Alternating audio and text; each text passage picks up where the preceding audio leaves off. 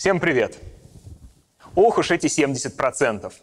В последние годы это число все чаще упоминается в контексте разговоров об огосударствлении экономики России.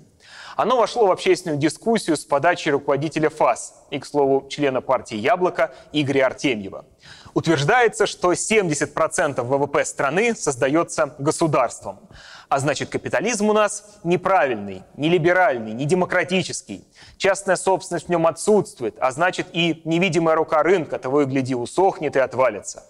Либералы ужасаются происходящим, пугая всех скорым возвращением кровавого совка с дефицитами, гулагами и расстрелами. Охранители всех мастей, наоборот, с восторженным придыханием говорят о совершающейся на наших глазах национализации российской экономики. Особо буйные видят в этом тихую поступ четвертой русской революции, называя Путина чуть ли не Лениным 21 века. И мало кто задается вопросом, откуда ФАС вообще взяла эти данные. Как оказалось, из ниоткуда. Как пишет газета «Ру», никаких специальных исследований ведомство не проводило, а лишь согласилось с оценочным суждением одного из участников Гайдаровского форума, который взял, да и сложил добавленную стоимость всех компаний, хоть как-то связанных с государством, и весь консолидированный бюджет России. С таким же успехом сюда можно было бы добавить зарплаты всех бюджетников и членов их семей, пенсии стариков, а также доходы всех компаний, товары которых они покупают. Получилась бы еще более внушительная цифра.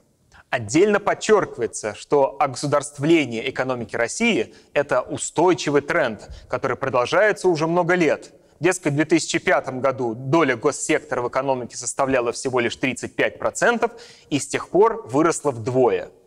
На деле, конечно, все совсем не так. Ничего принципиального в российской экономике с 90-х годов не поменялось. Она также остается капиталистической, точно так же работает на благо тандема крупных собственников и высших чиновников. Итак, немного статистики. Начнем с размера бюджета, через который можно измерить глубину влияния государства на экономику. В 2017 году в России отношение консолидированного бюджета к ВВП составило 34%. В странах ОСР, объединения развитых экономик, этот показатель значительно выше, в среднем 43%. А в целом ряде стран он и вовсе больше 50%. Если предположить, что в России происходит тотальная национализация, то, соответственно, должен расти и объем активов, находящихся в государственной собственности. Но нет. Все путинские годы доля основных фондов, находящихся в собственности Российской Федерации, последовательно сокращалась с 27% в 2000 году до 23% в 2017. И это неудивительно, поскольку приватизация была и остается неотъемлемой частью государственной экономической политики. Так, в 2017 году правительство утвердило очередной план приватизации федерального имущества на три года. Он подразумевает продажу почти четверти федеральных государственных унитарных предприятий, а также реализацию долей 30% акционерных обществ, в которых участвует государство. Ранее, в период с 2010 по 2015 год, государство передало в частные руки активы на сумму в 120 миллиардов рублей. Все последние десятилетия роль государства в экономике России продолжала сокращаться. По данным Росстата, доля инвестиций в основной капитал упала на 11 процентных пунктов. Среднегодовая численность работников в государственных организациях на 8 процентных пунктов. Общая доля государственных предприятий среди всех компаний сократилась вдвое.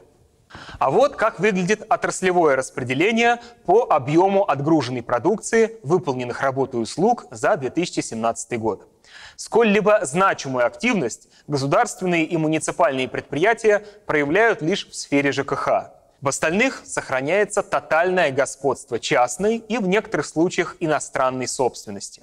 На представленной диаграмме присутствует также и смешанная собственность, та, в которой государство имеет только некоторую долю, например, в топливно-энергетическом комплексе.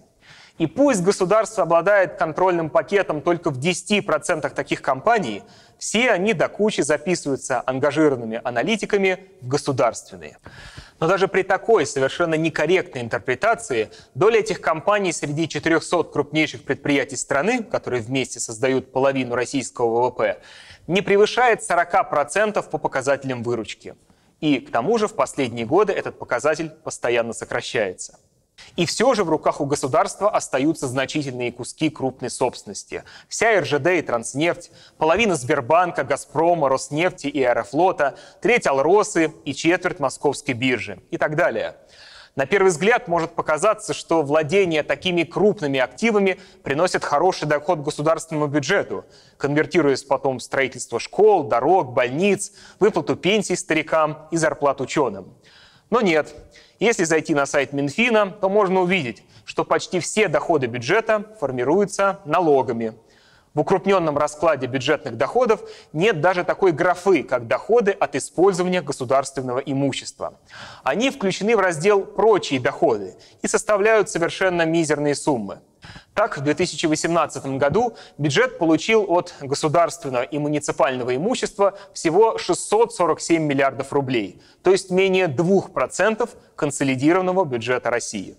Как же так, спросите вы? Ведь в 2018 году только один «Газпром» получил прибыль в почти полтора триллиона рублей. Значит, бюджету должна достаться половина этих денег, уж коль скоро 50% акций компании находятся в руках государства. Как бы не так. Дело заключается в том, что «Газпром», как и все другие акционерные общества, в котором государство имеет свою долю, является вовсе не государственной, а самой настоящей частной компанией, в которой решения принимаются частными лицами, советом директоров, в назначении которого принимает участие государство.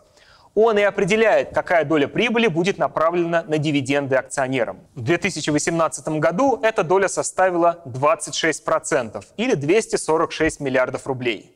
Таким образом, бюджет получил от «Газпрома» вовсе не половину, а лишь 13% его прибыли. Остальную часть прибыли «Газпром» оставил себе и направил, например, на многомиллионные бонусы менеджменту и корпоративы с Филиппом Киркоровым. Вот тебе бабушка и национализация.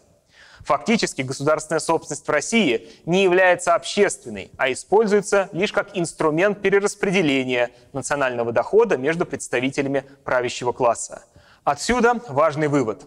Требование от государства национализации стратегических отраслей и минерально-сырьевой базы является недостаточным. Во-первых, оно этого никогда не сделает, поскольку продолжает уверенно держать курс на передачу экономики в руки эффективных собственников. Во-вторых, трудящиеся прибыли от этой собственности не увидят. Государство ловко направит ее в карман все тех же господ, прикрывающихся ширмой государственной компании.